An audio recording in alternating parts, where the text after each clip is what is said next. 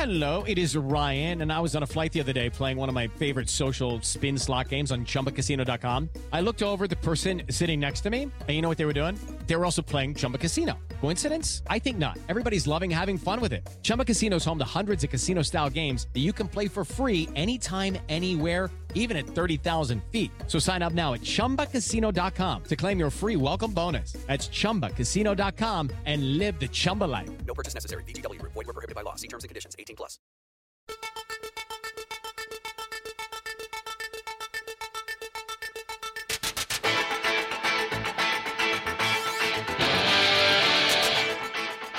Hey, everybody.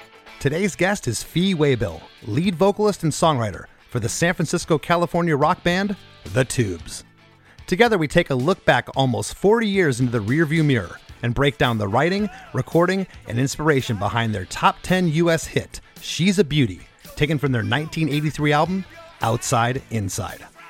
Fee tells an amazing story of walking through the seedy underbelly of San Francisco known as the Tenderloin and how this inspired the lyrics to the song. Fee was equal in praising both Toto's Steve Lukather, who wrote and played guitar on the track, as well as producer David Foster, whom he credits with dialing in the arrangement and all the nuances of the song. What an interesting band and story.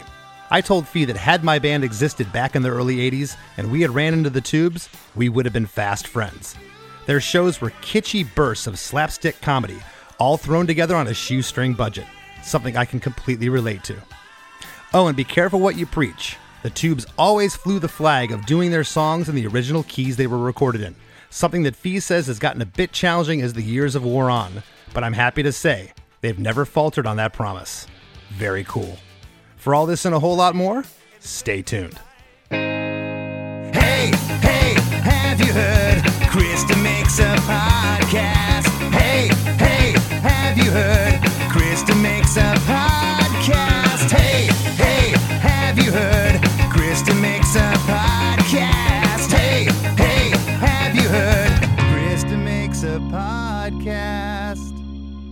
How are we today? I'm good, Chris. How about yourself? I'm fantastic. Where, where am I talking to you from? I live in Los Angeles, in the hills of Los Angeles. Very nice. Very nice. Where do you live? I live in the foothills of uh, Knoxville, Tennessee. Oh, I'm in different hills over here than where you're at. I, I'm down with Tennessee. That sounds good to me. sounds like a sounds like a lyric right there. Well, I I'll tell you, Fee, man, I have went back and taken a crash course in the Tubes catalog, and you guys just uh have some gems of songs. This has been been uh, so cool for me leading up to, to talking to you. Your first record was released in 1975, the self-titled album The Tubes, uh, with the underground hit White Punks on Dope.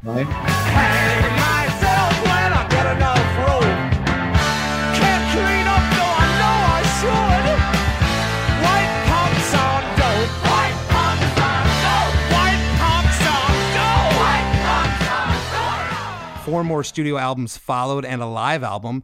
Uh, the band released Outside Inside on April 4th, 1983, which contained the smash hit, a top 10 US hit, She's a Beauty, they're going to be talking about uh, today. And uh, the album was the band's second release on Capitol Records, as you were previously on A&M. So can you take us back uh, to, to 1982 83 when you wrote She's a Beauty? I lived in San Francisco at the time. We all, we started the band there, and uh, I wrote the lyric first. The most of the lyric first. I really didn't have the title first. But in San Francisco, there's kind of a a red light district. Okay. You know what I mean? Like kind of the where the prostitutes are, and it's the seedy kind of part of town. And it's called the, the Tenderloin. That's over by the Warfield. Exactly. Exactly. Down near the Warfield and Market Street. Right. That's a pretty uh, pretty crazy area to this day. uh yeah. It's getting more and more crazy. And so uh, we were staying. I so at the time, gosh, I don't even know why I was there. We used to play this club called Great American Music Hall, Of course. which is right next door to a, a strip club. And I, I was walking around town. I don't know. We were doing, we were playing the club, and I was it was lunchtime or sound check or something like that. And this was, gosh, I can't remember what year it was. I think it was before we were on Capitol. I think when, when we were still on A&M because I had the lyric for a long time. And I'm walking around the tenderloin, right? And you know, in between sound check and or I don't know, they're setting up stuff, or I don't know, I don't remember. And there's a they used to have these things they don't have them anymore but they used to have these little uh like in front of a, a massage parlor you know like a like a happy ending massage parlor.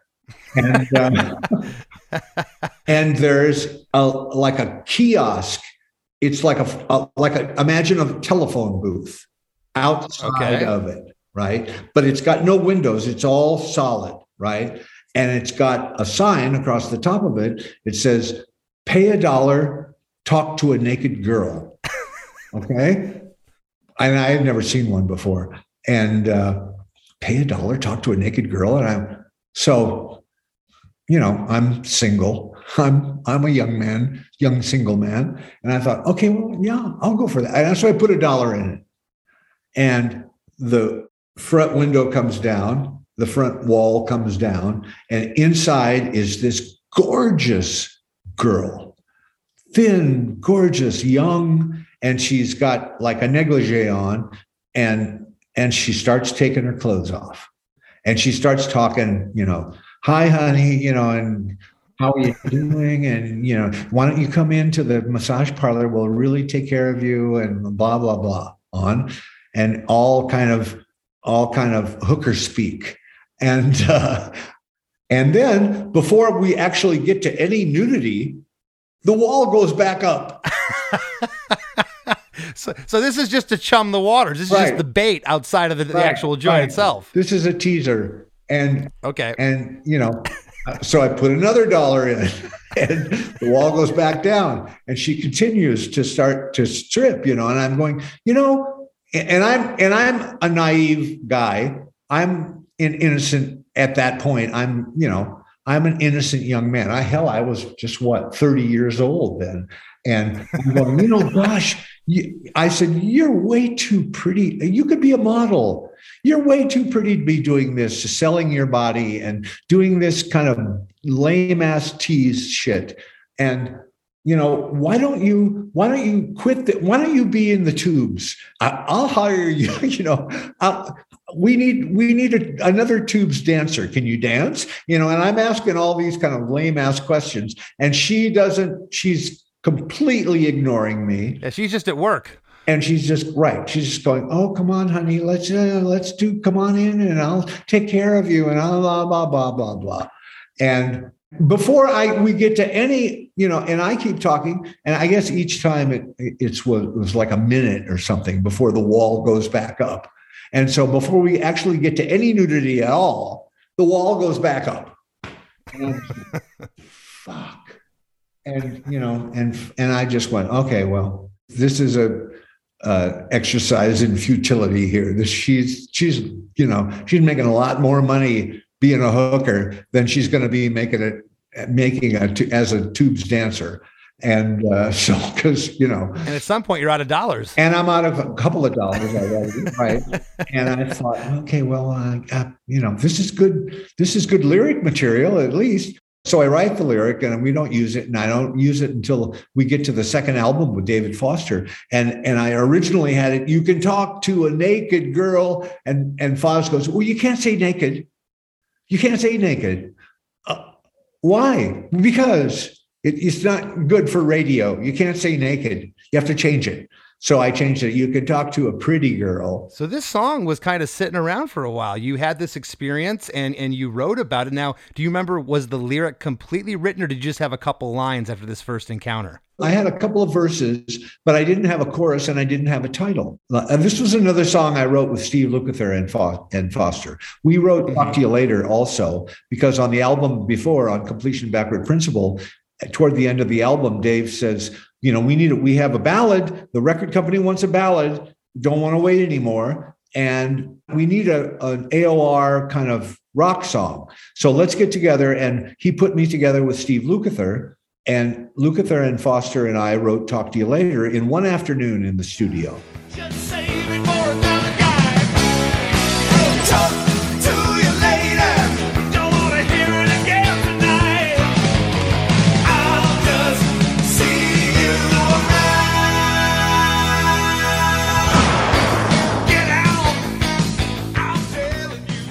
and you know, obviously, it's a number one rock hit and on the rock charts and it's actually it was number one in 17 countries. They never released it as a single in the united states. It was only on the rock chart. And uh, so when we got to outside inside foz says well let's do it again. Let's the three of us let's get together and write. And and the funny thing is both songs came from from umberto uh, uh, and Umber, you know umberto was a was a, a, a, Chilean guy, and he was an engineer, the engineer, and he was a brilliant guy. And we were do, we were in the studio, and we're doing all this kind of tricky stuff, and we kept asking him questions. Well, what does this do, and what does that do? And Umberto would say, uh, "Talk to you later," instead of saying, "You know, fuck off," you know, I don't ask me, I'm busy. he would say, "Talk to you later, man." Talk to you later. And so that's where I got the title for Talk to You Later. And then for She's a Beauty, Foz used to always say, Beauty, eh? I mean, he's Canadian, okay? Uh-huh. Canadian guy. And he's a hoser. And uh, he would always say, Oh, beauty, eh? Beauty.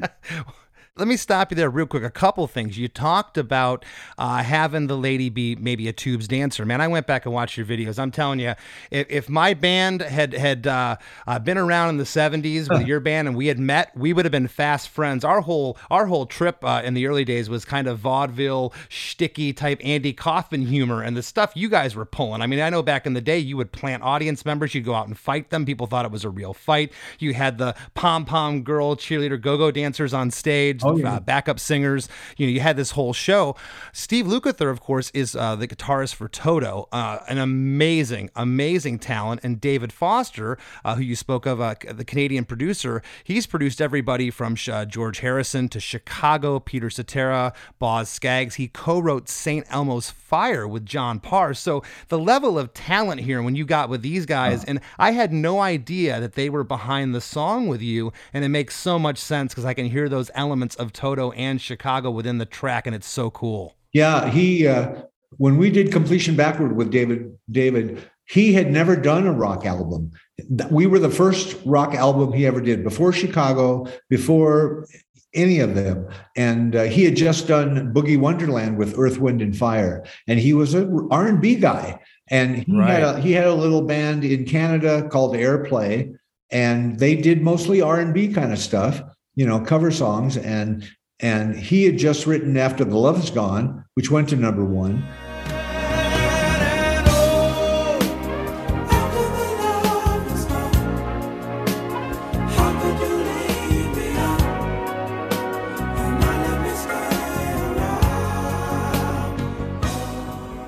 it was kind of a whole new direction for us to do kind of a more popular kind of more poppy songs, more vocal heavy songs, more songs with an R&B kind of groove. Because when we signed with Capitol uh, in 1980, one of the deals was they said, "Well, you know, you've been with A&M now. You've done five albums with A&M. You haven't ever had a hit get past top 40.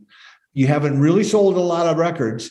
You haven't really been a, a, a radio kind of uh, presence, and that's what we need. We need we need you to get on the radio. We need you to sell a lot of records, and we'll give you a deal if you can pull that off.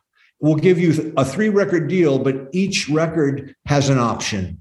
You know, at the end of the first record, it's whether we pick up your option or not, it'll be based on performance. And we went, well, okay, because we had no other choices at the time. Nobody wanted to hire us. We were this kind of weird punk band that. Yeah, where did you fit in in 1980? And now the, the 1981, uh, that record, The Completion Backwards Principle, that was your first one with David, and, and that was your first one under Capitol. So now you're on the second record, and that option you're talking about, they could have dropped you right then, but right. they gave you they gave you the second record, which was Outside Inside, and uh, here you have this top 10 smash. Yeah, they, they did. it And so it's funny, you'd think we were under a lot of pressure, but we didn't notice. We were too busy working on the show and art for mm-hmm. art's sake and coming up with new ideas and a new set and you know spending every dollar we had on dancers and sets and props and costumes and choreographers i mean we had kenny ortega at that point kenny ortega had never worked with anybody but but us and Kenny Ortega is brilliant. I mean, we had this, we had the the kind of brilliance in in in talent surrounding us that was just unbelievable.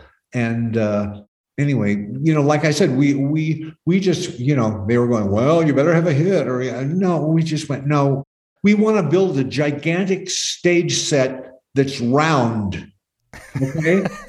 and the manager would go, round? Yeah, we want these big blue round towers, 10 feet wide and 30 feet high. And on top of them, there'll be spotlights. And inside of them, there'll be my quick change room or the guitar, quick change guitar stage. And uh, and he went, Well, you know, round is not going to fit into the truck. Okay. Round doesn't fit in the truck very well. You're going to have to have a whole other truck because round doesn't fit together very well. Well, and we went, okay, fuck, we don't care. We get another truck then. I got to tell you, I'm, I'm I'm laughing with you, not at you, right? I'm I'm, I'm giggling because uh, you remind me so much of the early days of my band. I mean, we never even had a top 40 hit, but we were out there. We had this, uh, you know, rabid fan base. We were doing thousand to fifteen hundred seat rooms, and we were always like, "What can we do for the show?" You know, the label would be like, "You got to do this, you got to do that." It was all about the show for us. That's where we were making money. We weren't making money on our records, but we were putting people in buildings and selling T-shirts and and merchandise, etc. So. Uh, I, I, definitely, definitely can relate to that. Um, I want to jump into the song right now. Uh, the song is three minutes and 55 seconds. And, you know, you mentioned the term AOR a little bit ago. And for our listeners that don't know, that stands for album oriented rock. And that was kind of a, a, a, one of the big playlists at Top 40 Radio back then. And you guys definitely fall into that category. But I also feel like there was kind of like that post punk new wave thing going on with this particular track that's, that's so awesome. It sounds it's funny. It, it, it sounds only dated to me because I know when the song came out, but it weirdly sounds fresh still today. The whole production aspect of, of this track. Right off the top, there's a synth right off the top for about five seconds. Then there's these four synth stabs, almost like claps. The clean guitar comes in playing that main riff in A, that's so cool. And these big overdriven stereo guitars accent on the G and D chords.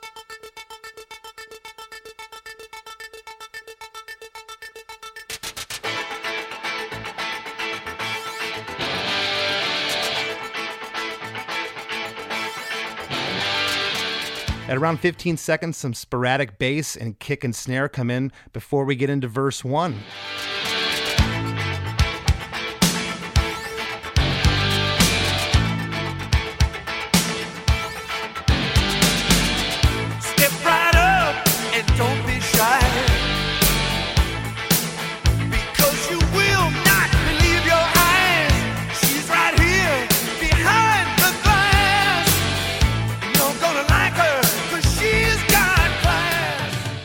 Step right up and don't be shy because you will not believe your eyes. She's right there behind the glass. You're going to like her because she's got class. that was her. That was it. To pay a dollar, talk to a naked girl. Right there. it's unbelievable that that's the the, the story behind this because I often wonder uh, on this show when I talk to people I, I, I have preconceived notions of what this was about and I had no idea you know you, sometimes you know songwriters uh, lyricists have these incredible imaginations and they can paint these stories or just something they made up and the fact that this is real uh, is awesome. So uh, what's going on here lyrically that maybe you haven't uh, haven't touched on yet? You know the the inspiration kind of for the song also was there was this movie by Tod Browning back in 1939 called Freaks. Did you ever hear of Freaks? No, have not. Freaks was a movie about a sideshow. It was kind of like it was kind of reminiscent of this current movie Nightmare Alley. It was a sideshow, and you know there was like the sausage boy and the bearded lady and the chicken woman, with, which was a chicken with a woman's head, and a, and Schlitzie the pinhead if you see the video, that's why the step right up and don't be shy. He's like a barker at a sideshow carnival. And uh, okay, so we wanted to do this. Vi- we were all big fans of this movie, and we wanted to do. We went to, you know, we had just had a hit with the completion backward, and we thought, oh, well, Capitol is going to let us do whatever we want, and we went to them with a storyboard about a, a video that takes place in a seedy sideshow kind of carnival setting. Uh, there was this little funky circus in Southern California. It was called Circus Vargas, and it was like a Ringling Brothers on a 10 cent budget, you know. Oh man. And they would tour around Southern California. And we actually contacted, we wanted to set up the video in, you know, in they would winter in some big you know, big lot somewhere here in Southern California. And we wanted to set up all this stuff and and do a video in their lot and have like the chicken woman and the sausage boy and all these freaks, you know, as part of the video. And we put the whole thing together, this massive Mike Cotton and Prairie and Kenny Ortega and the video for She's a Beauty. And uh, Capitol said, no way. They said, "No, we're not going to let you do that. No, that's that's not going to go down well. We can't have Sausage Boy at MTV, okay? no." And uh, so we had to scrap the whole thing and come back with this little, you know, the thing that we had, the little the kid in a little cart going through this, you know, this kind of a like a sideshow ride and like the like the mermaid in the big aquarium they wouldn't even let her be topless. We we got this girl with giant breasts we went okay well we're going to put a mermaid suit on her and have her tits hanging out. And no can't do that. Sorry can't do that. Well i mean this is also you know uh, labels were trying to get you on mtv too and that was definitely had to be in the back of their minds. Yeah yeah i know but you got mtv was major censorship they wouldn't let us, you know, they were the, the MTV guy was there going, oh no, you can't have the, you can't have, we made this big, at the end, the thing crashes through this giant paper screen, right? And on the paper screen was painted a gigantic breast, right? It's airbrushed that period. They went, no, you can't do that. You can't have a gigantic airbrushed breast that you crash through. I do like that you're the carnival barker uh, in the video and that red jacket. I went back and looked at performances. You still bust out that red jacket and that hat sometimes. Yeah, yeah, when, you, when you, play yeah. when you play play live, it's super cool. Well, this first verse, uh, the drums and the bass, they come in on verse one over that same intro riff, and there's some really interesting space here and then in, in verse one and verse two. The, the first lyric, step right up and don't be shy. And there's this what seems like a really long break before you get because you will not believe your eyes. Step right up and don't be shy. Because you will not believe your eyes. Right it's really interesting that there wasn't more lyrics or the or, or the vocal didn't come in sooner there. Do you recall how that happened and, and was that something that was always like that? Yeah, no, it was always like that. That was the way we wrote it with Luke we we wanted that space in there. We wanted him to to uh, be able to have his guitar speak through that kind of part.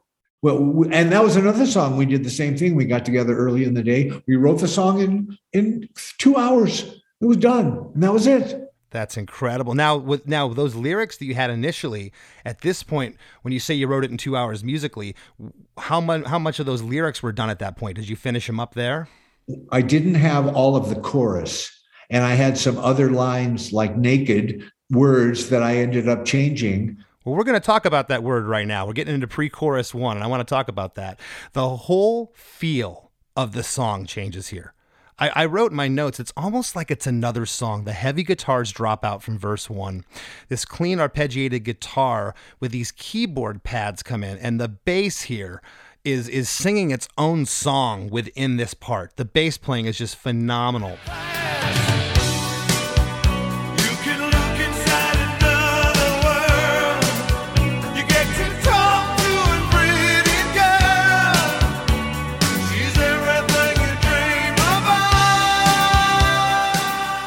You can look inside another world. You get to talk to a pretty girl. She's everything you dream about. And that second line is that pretty where you, where you had naked, I guess, in there. You can talk to a pretty girl, right? You used to be talk to a naked girl. She's everything you dream about. Right. Yeah, that that's one of the coolest pre-choruses of how like I said it's its own little song there for 10 12 seconds and right at the last line she's everything you dream about. There's these vocal swells that take us into chorus 1.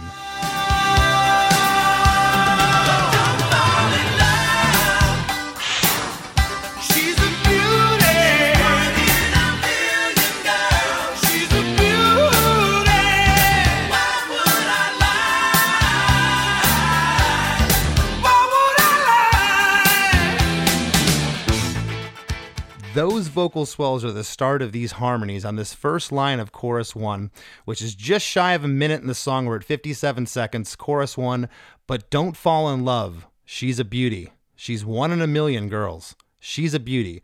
Why would I lie? Why would I lie? And on on the but don't fall in love, right off the top, I could hear those Chicago style harmonies. Was there anybody from Chicago singing the backups on that part? Bill Champlin. Oh, wow. Okay. Bill Champlin sang. Bill Champlin and Bobby Kimball and our Bill Spooner uh, sang the background vocals on that. Okay. And Bobby Kimball, of, uh, of course, is the vocalist for Toto at the time. So that's incredible. Right, right. Yeah, it was Bill Champlin. I mean, at that point, like you said, uh, or like I said, he hadn't produced Chicago yet. This was before the Chicago records and before the, you know, the Peter Cetera stuff. Yeah, this is definitely before Glory of Love, but I thought he had already worked with Chicago. So, so this is kind of uh, uh, you. You almost gave Chicago uh, some of their harmony sounds with this track. Yeah. Well, Bill Champlin, we knew Bill. Bill Champlin was also from San Francisco. Before he was in Chicago, he was in a band called Clover in San Francisco. with Huey Lewis. Yeah, and and we knew Wow. him from then. We knew, and he was in and and he was in L.A. And I I don't I don't remember how it all went down, but we he we knew he this guy's a great singer. So and so we had him come in and sing because they're so hard. The parts are so. I mean, only Bobby Kimball could have sung parts that high. I mean, full voice. You know, because Vince, Vin, at that point, Vince, I couldn't sing that high, and of course, I'm singing lead, and Bill couldn't sing that high, and Vince used to sing most of our high harmony parts, but a lot of it was falsetto.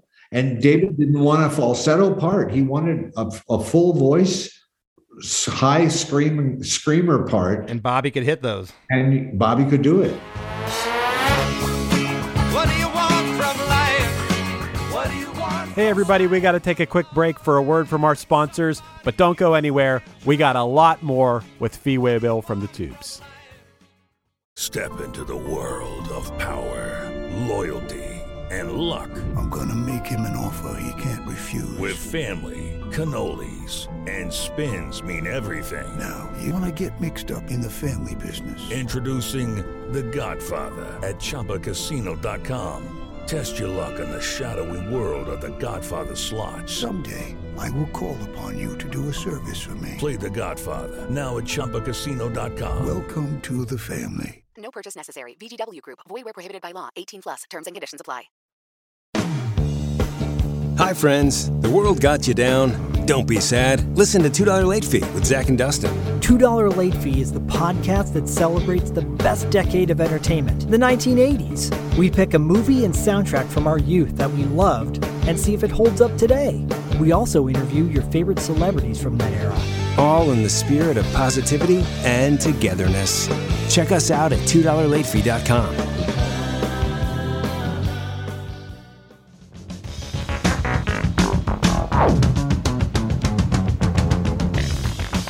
And now, back to the show. Well, talking about that post punk new wave type thing here in the chorus, when you say don't fall in love, there's this synth whip sound that's panned off to the right. Right. And there's also this new synth sound that's layered underneath. It's almost, you have to really listen for it, but it's very 80. I put in my notes, very 80s video game sounding. It's very of the times, but man, without that in there, it just wouldn't be the same song.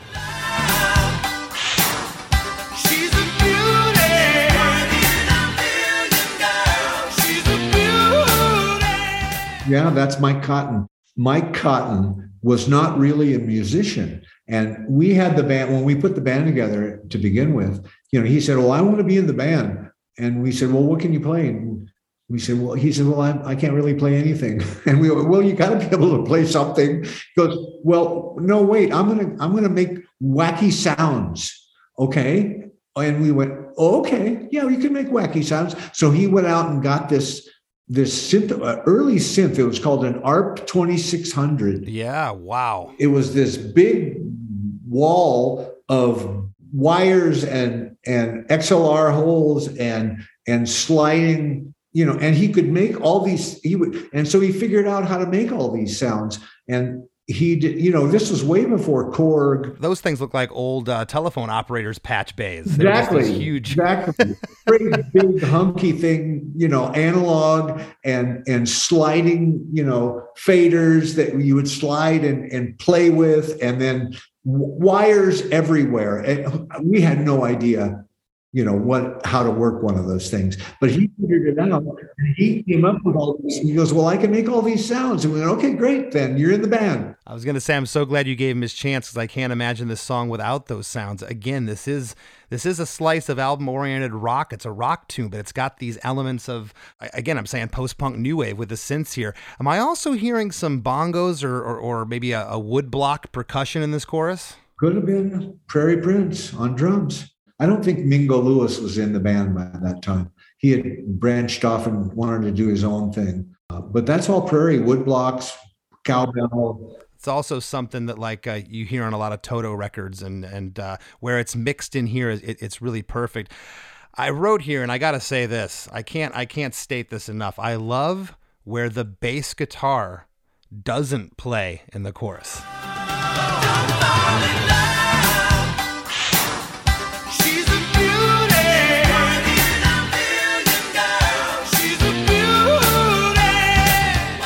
Man, those pockets are awesome where the bass isn't. And I feel that they're just crucial to the feel of this part. Do you recall that taking place? Was that did David Foster say, "Hey, leave this empty," or or was that just the way they were recorded? I, I don't really remember, but I think and it was all orchestrated by Foster. He had the orchestration of the thing from beginning to end. It wasn't like we played a bunch of shit and then he said, "Oh no, we'll take that out." No, that's the way he orchestrated it. Yeah, where where those holes are though, those empty pockets in this chorus of the bass, it's just it is so good. And the bass tone and where the bass sits in the mix is is absolutely killer here. The backing uh, harmonies are on the line, but don't fall in love. She's one in a million, and why would I lie? And those harmonies again, I just I hear that Chicago uh, Toto. Th- those harmonies are just are just so good. We come out of that into an eight bar reintro with the bass and drums doing this breakdown feel uh, with those accompanying uh, guitars. Then we're immediately into verse two.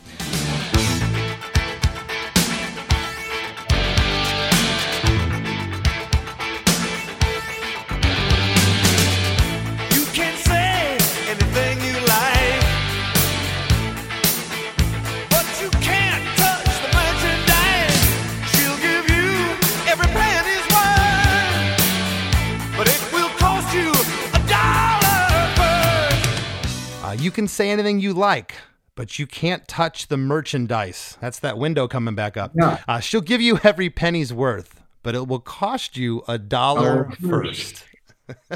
Hey, dollar talk to a naked girl. That's where it all came from. I'm I'm picturing you walk around. And for those listeners that haven't been to the Tenderloin, if you ever go down there, be careful. Uh, it's an interesting. It was it, it was named the Tenderloin. It used to be the meat packing district down there. All a bunch of meat packing factories. I don't know if they're still down there or or empty or. Uh, Apartments or whatever now, but uh, interesting area. Uh, pre-chorus too.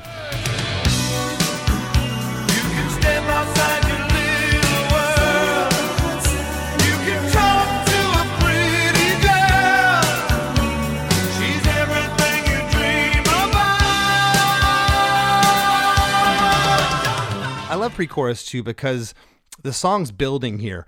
You can step outside your little world. Right prior to that, there's these ah vocal swells that come up there. You can step outside your little world, and then the backing vocal, step outside your world. You can talk to a pretty girl, and there's some ah vocal swells after that. And she's everything you dream about. And then those ah vocal swells come back again to take us into chorus number two. Chorus number two is a double chorus, but it's interesting. It's not just a, a double of the same part. We get the same exact first half like chorus one. But I did notice something, and this these are the days of analog fee. So this wasn't like you're going to be copying, pasting in Pro Tools or Right, computers. right. The whip, the whip sound here is different on chorus two.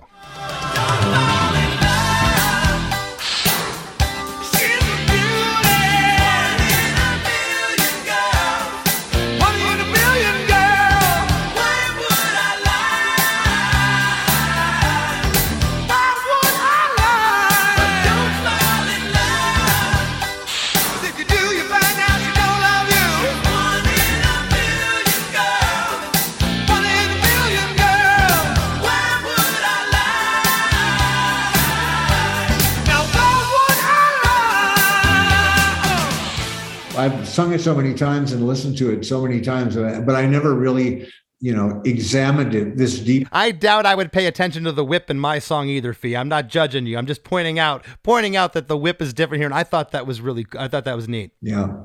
Mike used to try to he, he would come up with all these sounds. Well, how do you what about this? And he would play a sound and well, what about this? And he would play that. And Foz would just sit there and go, okay, okay. Oh no, I like that. Do that one. And again, what people have to remember when I'm talking analog, this was all going down to tape. So when these synth noises and all this stuff, it had to be in time. He had to hit it right then. It was, you know, you had to know what you were doing. So uh, he he may have seemed like a, a, newbie with this big synthesizer he was rolling into the studio, but he, he obviously knew what he was doing. Yeah. Well, I think by that time, you know, he had had that ARP 2600 for, you know, it was it was probably already fallen apart and put back together 10 times by then because it didn't travel very well. It didn't, if you stuck it in a truck, you know, when he pulled it out at the next gig, something was wrong, something was broken constantly. It's funny, quick story. We, we, when we went out in 79, when we went out with the remote control tour, we bought these five TV monitors, big 25 inch box monitors.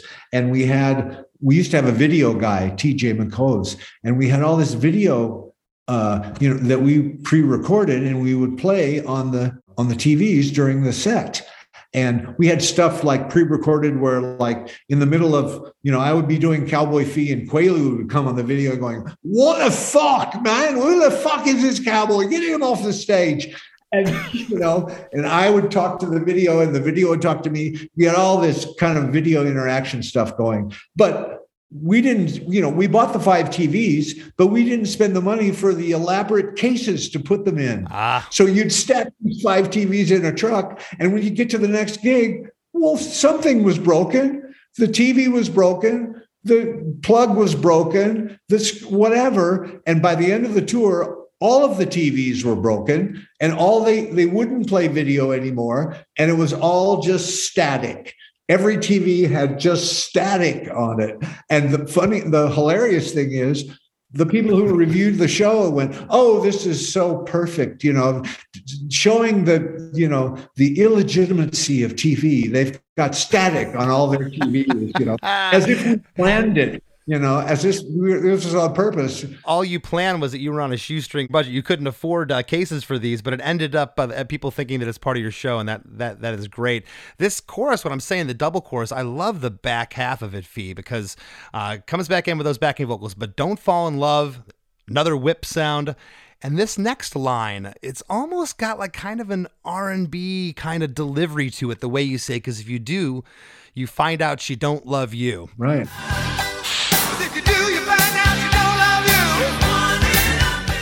And then we get into the guitar solo. And the back half of this song from this point out is so cool to me because the solo is still over that main riff, the verse riff, with those guitars in the key of A. Uh-huh. And when it comes out of that and it goes to what I'm calling the bridge part breakdown that we're going to get to in a moment, that's pretty much a reworking of the pre chorus, that part where it goes to chord wise. Uh-huh. And then the modulation part happens at the end that takes us to the key of A, which is your verse keys, but you've actually went up because all the other choruses are in G. So you've went up a whole step in a key, right. but you don't hear the key change. That's what's brilliant about it. I, I knew it was there. I could hear your voice was higher, but I'm like, how did they get there? And when I got the guitar out and broke it down, what a cool transition. And we'll get to that in a second. The solo's eight bars. Uh, did Steve Lukather play this guitar solo? Yes, he did.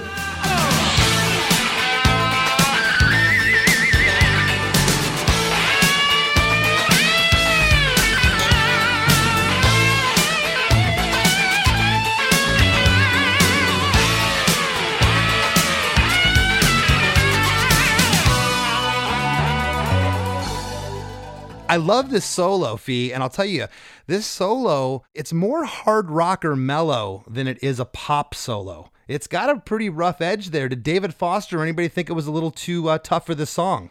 No, I think pretty much whatever Luke did, David loved. Okay. He could do whatever he wanted. I love the solo. I wouldn't change a thing about it, but it is it is pretty raucous for what's going on here. It works perfectly. I mean, that was a one take solo. Like you said, it's analog. You can you couldn't punch in a, a repair line in the middle of that. That was one take. And the modulation is very David Foster. He did that to a lot of songs that he produced with us. He always used to say, it has to pay off. The song has to pay off. It has to have a big chorus out, a big payoff at the end. You've got to, you know, you've got to come. Okay. It's got to pay off. And a lot of Well- times, the way that he would get to that was a modulation. A lot of times in a lot of our songs, there's modulations. Looking back on his discography, uh, they all have it. Uh, Glory of Love, Hard to Say I'm Sorry by Chicago, St. Elmo's Fire. They got all those. I can totally totally hear that now, and it's, Yeah. it's so good. Yeah. Um, we get into uh, an eight bar bridge. It's pretty much an instrumental part, except on the third measure of this, you just say one time, step outside your world.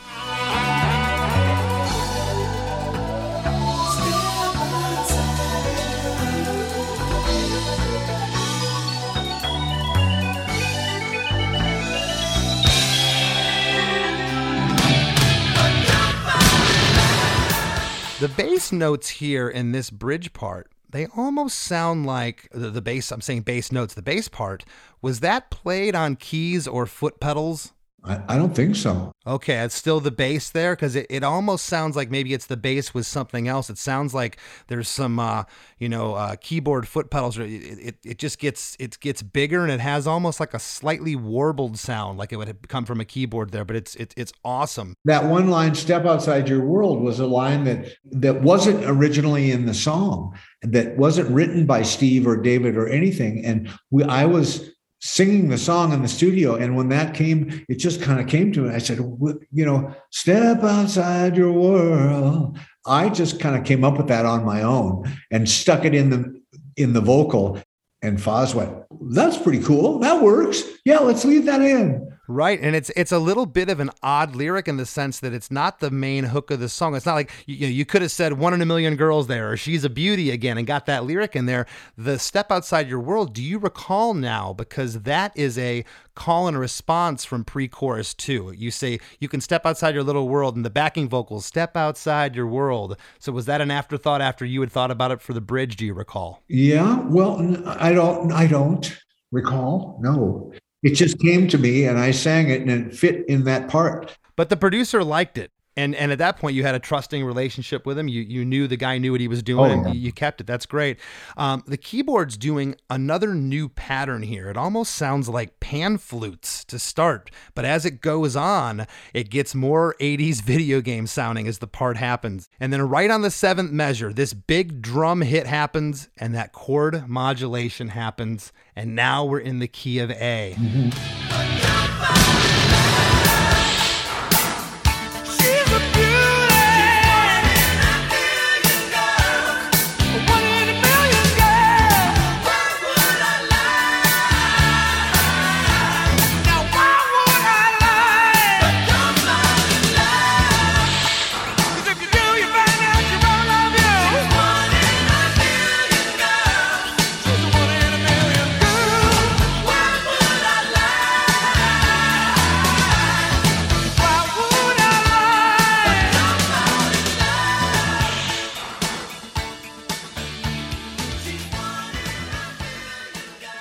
Okay, we went up a whole step. We're up higher, but the verses were all in A. So again, the way this song's constructed, you just don't hear. It's a genius key change. Yeah, Foster. That was Foster. So good, and you're and you're hitting some notes there, buddy. At the end, there there's some high there's some high notes. Know, God, I know. We don't think about that when we're in our 20s, do we? I really, I, and and we still do the song in the same key. I know you do. Props to you for that. I still, I still do it, and but I remember at rehearsal the other day, I can't remember what song it was, and I was going, God, this is so fucking high, I can't believe it. And you know, I always, just, I always used to say in interviews, oh, we never change the key, we never lower the key, and I am so grateful. My voice is really still strong. You sound awesome. I, I saw the most recent video I saw you was from 2019, and it and it was great. But we're, you know, and I'm, we're sitting there in the studio, and I, I can't remember what song we were trying to sing. Uh, No, Not Again, I think was the song, second song on Outside Inside. No, Not Again.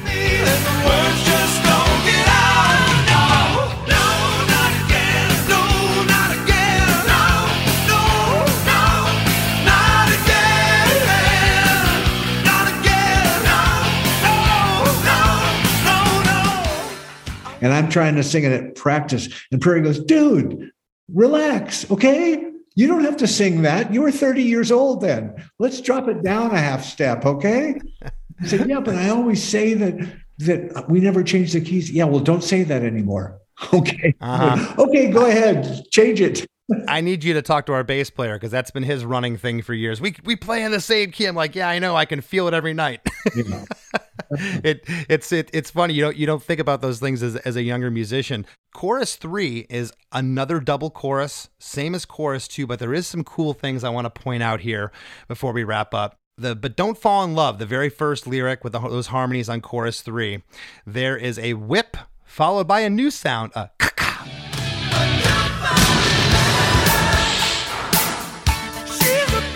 The song is still building.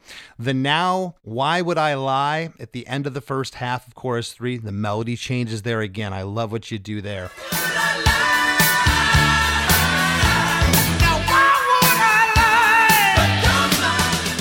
On the second half here, but don't fall in love, the whip and the caca happen. And as the caca sound is happening, there is a whistle, a human whistle, panned off to the left.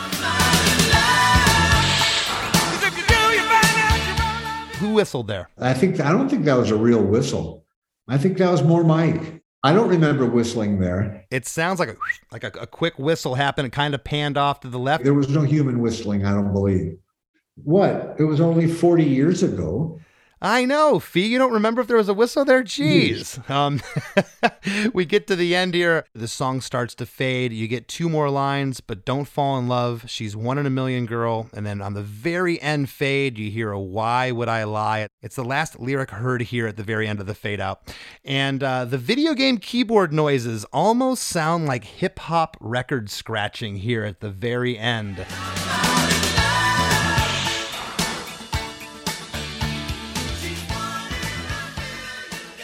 You guys were ahead of your time there. It almost has that that scratching sound there as it as it fades out here, and just such a cool production. Well, thank you. I mean, it was actually that was the song that when we were doing "She's Beauty," I can't remember if we were doing background vocals or some guitar part or something, but that was the song that I met Richard Marx in.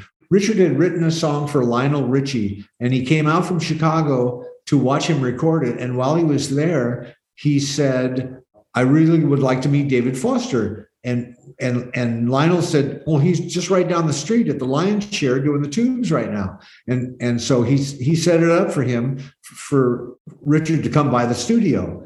And uh, he was sitting in the back of the studio when we were recording that. And at the end of the day, he, you know, he met Foz and and he came up to me and he said, you know, I really like your lyrics, man. You, would you write a song with me? And I said, who are you? He goes, oh, I'm Richard Marx. I'm just a kid from Chicago. And and this was a this was about four years before he hit. Oh yeah, so yeah. still a kid. He, he, yeah. At that point, this was Yeah. this was '83. He didn't have a deal, and he was just Yeah. writing songs to try to place with other people. And he had done. He wrote a Kenny Rogers song, and he wrote a Lionel Richie song. And he said, "Would you would you write a song with me?" And I said, "Yeah, okay." And so we wrote a song. And you know, here we are, 39 years later. We're still best friends. And uh, in fact, I was just out to see him on last Thursday, and we went for a big hike and had lunch. And he played me. He's he's got a new record coming out. He played me his new record, and uh, and I've been writing lyrics with him for you know whatever 35 years. Well, that's so cool. I want to talk about this real quick. So, you've released three solo albums. Your first one was in 1984 called Read My Lips, followed by 1996's Don't Be Scared by These Hands. And most recently, uh, Fee Waybill Rides Again from 2020. And that's when you worked with Richard Marx. Uh, you have produced songs for a number of artists, uh, including Richard. Um, want to talk a little bit about uh, your summer tour you have coming up starting June 16th in Solana Beach, California at the Belly Up. Killer venue. I love that place. Place. Oh, yeah. Uh, and it continues all the way through August 14th, uh, wrapping up in Billings, Montana. I want to thank you for sitting in with us today and uh, breaking down She's a Beauty. It's been a lot of fun, man. Thank you. Man, that's incredible that you're you did such a massive background job on all that stuff. You know, I haven't heard, I haven't talked about all that stuff for years. That's great. That was really great.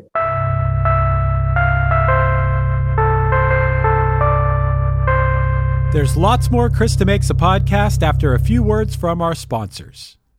Ever wonder what a punch from Elton John feels like? Or how you'd cope with having turned down the chance to be in Nirvana?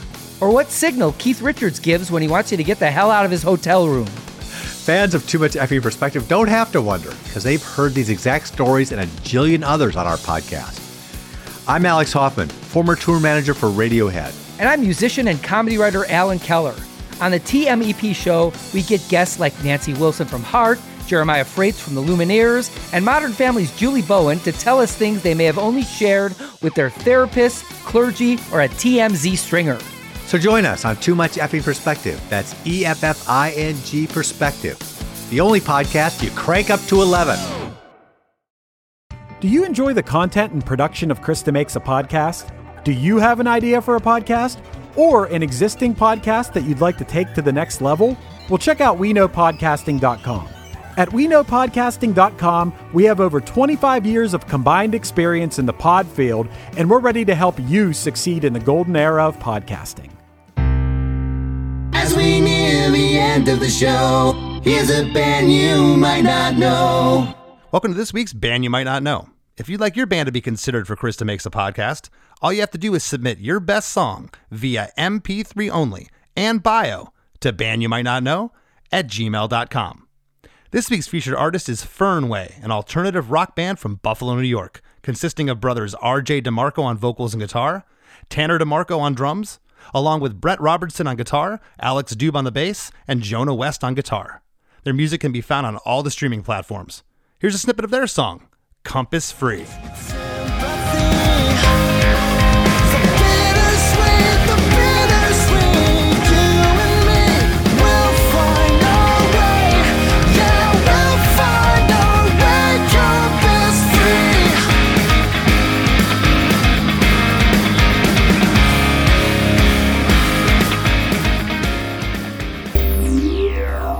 The Wrap with Chris and Chris.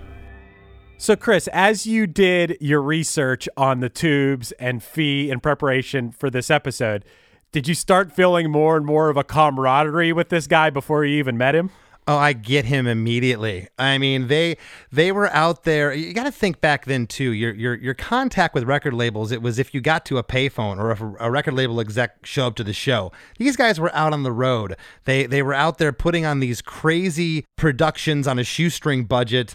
They like I said, go back and look at their videos from back then. They had these you know the, these dancers with pom poms. They they were out of their, their their dance steps weren't great. Their singing was off. It didn't matter. It was the vaudeville uh, shticky aspect of it that uh, that that's what I built a, a, career on early on. It was all those all those fun little elements, and uh, yeah, researching him, a very very interesting band. Uh, went back that record, uh, the completion backwards principle, the one before this. I went and listed some tracks on that, and I just you know they they were right there. I feel like they could have been been way more massive than they were. In my research of this, when I was getting notes together to send you, yes, I did even to myself be like, wow these guys remind me of like less than Jake. They're, you know, thinking about their stage show. He said it when you're talking about him. He, I thought this was really cool, and I totally believe him too. That they didn't feel the pressure of writing the next album. They were thinking about their live show. They were thinking about how to take that to the next level. And you didn't get too much into that Kenny Ortega guy either, but believe me, Google Kenny Ortega and all the stuff that guy worked on. Even I think he's involved in like the high school musical stuff now. Mm-hmm. I think he's just been such a as far as like the visual aspect of music and and and the production aspect of things go. I think he's a really big name. And the people that came together to create this song between David Foster and um oh uh Lukather, Yeah, Uh, Steve Lukather from Toto. Just those those two guys alone, and I didn't know that Bobby Kimball, uh, vocalist for Toto back in the day, that sang on all those big hits, Rosanna, uh, Africa, that he did the backing vocals here, and I can totally hear it now. And it's interesting. I thought David had already worked with Chicago at this point, but Chicago came after this. This preceded that, and the fact uh, that you can really hear those Chicago layered harmonies here is, is really awesome. And you know, to to Fee's point earlier, you know, when he was talking about you know kind of being oblivious to the label, you only feel the pressure of having a hit when you've had a hit. Oh, Right. now we got to follow this up. But they hadn't really had a hit for their first five records. They got a, they got a new label deal, and the label's saying, "Hey, we got record options here. We could drop you at any point." But It's like whatever. I'm worried about my stage show. I'm, I'm looking for the next person to do backflips on stage. that was their thing the whole time, and it really seems like they had a cult following. And Chris, I had this in the notes. I know you couldn't get into the entire backstory of the Tubes because it's a, there's a lot of stuff there. It would have been Yes. a two-hour long episode if you'd have got into the entire backstory. But an important thing to note, and this relates back to the live show of the Tubes, is that about five or six years prior to She's a Beauty becoming this massive hit, they may have had a chance to have, you know, at least a lot more exposure. Whether that would have led to another song being a massive hit or not, it, you know, is in question. But they had a chance to play on like the early years of Saturday Night Live and some other like late night shows. But their management at the time didn't want them to go on there and just play one song because they were like, no, the tubes, we want them to play a bunch of songs in a row because the transitions between the songs are so, you know, impressive and it's such a big part of the show. And they didn't want to just go play one song on one of these shows. So th- that ended up not happening. And then it was, I guess it was inevitable that these guys were going to have hits. They had a cult following and they had the surrounded themselves with the right people, the right producer. And I don't know. To me, that's that's impressive. They like stuck to their guns, and one way or another, these guys were going to have a hit. I think to have uh, you know that restraint and, and that integrity as a band back then uh, is Mm-hmm. is very impressive. The fact that they were able to say, you know what, this doesn't fully represent who we are as a band.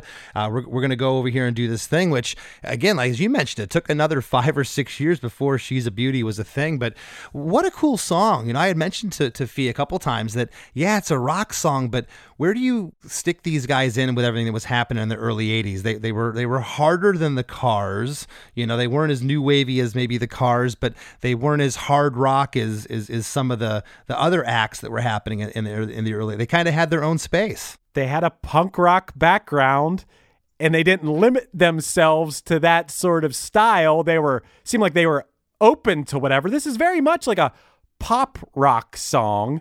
But then if you look into their catalog, there's all kinds of styles. I think the production of this song is really cool. This song rocks to me when I hear it. Yeah, no, it's it, it's it's timeless in that aspect, and let's not forget uh, producer David Foster's uh, his resume. As I mentioned, you know, everyone from George Harrison to Chicago, Peter Cetera, Boz Scaggs. Uh, he co-wrote St. Elmo's Fire.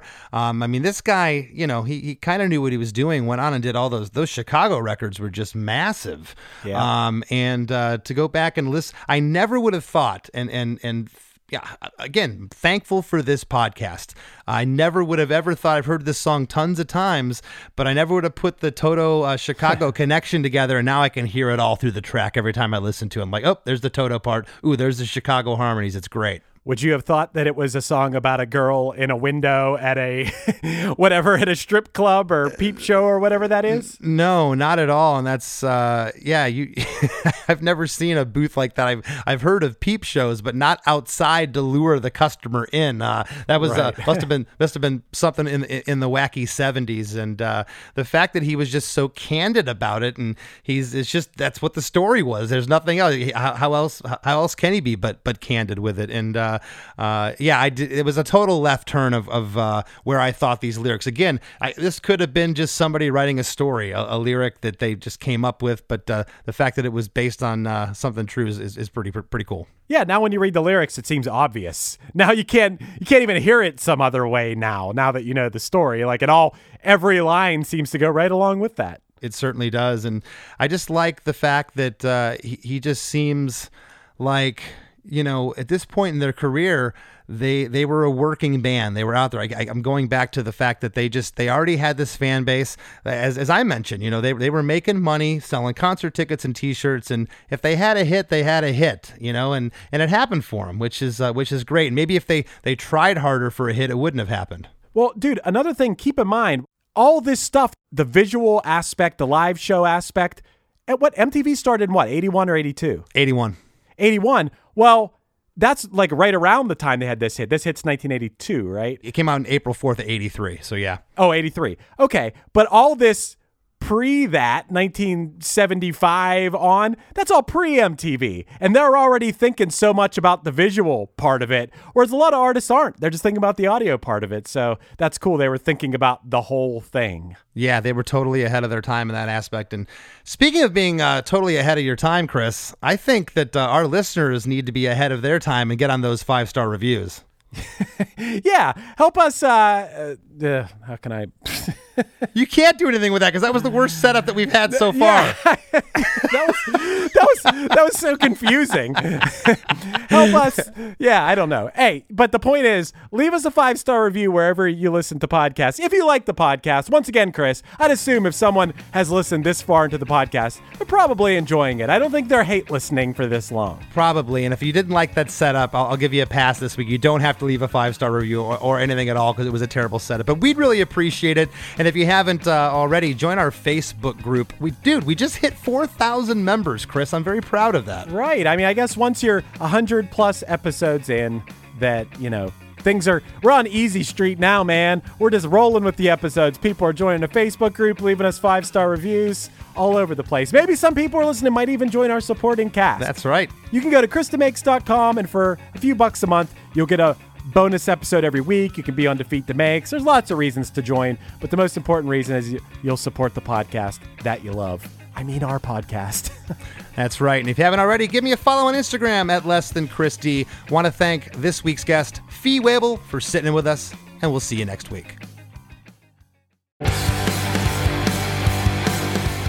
Hey, everybody. This is Chris DeMakes a Podcast producer, Chris Fafalios here. I think you like this podcast, so I'd like you to do something. I'd like you to subscribe to a podcast called A Band Called Punchline. Don't know the band Punchline? Well, it's my band, and we've been a band for 25 years. The podcast is a documentary style look into our story, and it doesn't even matter whether you've heard us before. I promise, the story is that good and that weird. It starts out as a few friends playing music in a garage, but where it goes is wild, I promise. It's like the most relatable behind the music of all time because we never actually had a hit song yet. But the things we experienced along the way makes this podcast like Forrest Gump meets Almost Famous. So yeah, it would mean the world to me if you searched for a band called Punchline wherever you get your podcasts. And let us take you on a crazy ride back through time, leading right into today, our 25th year of being a band. Hey, maybe you even have a new favorite band by the time it's all done. A band called Punchline is available wherever you listen to podcasts. Just subscribe to it, God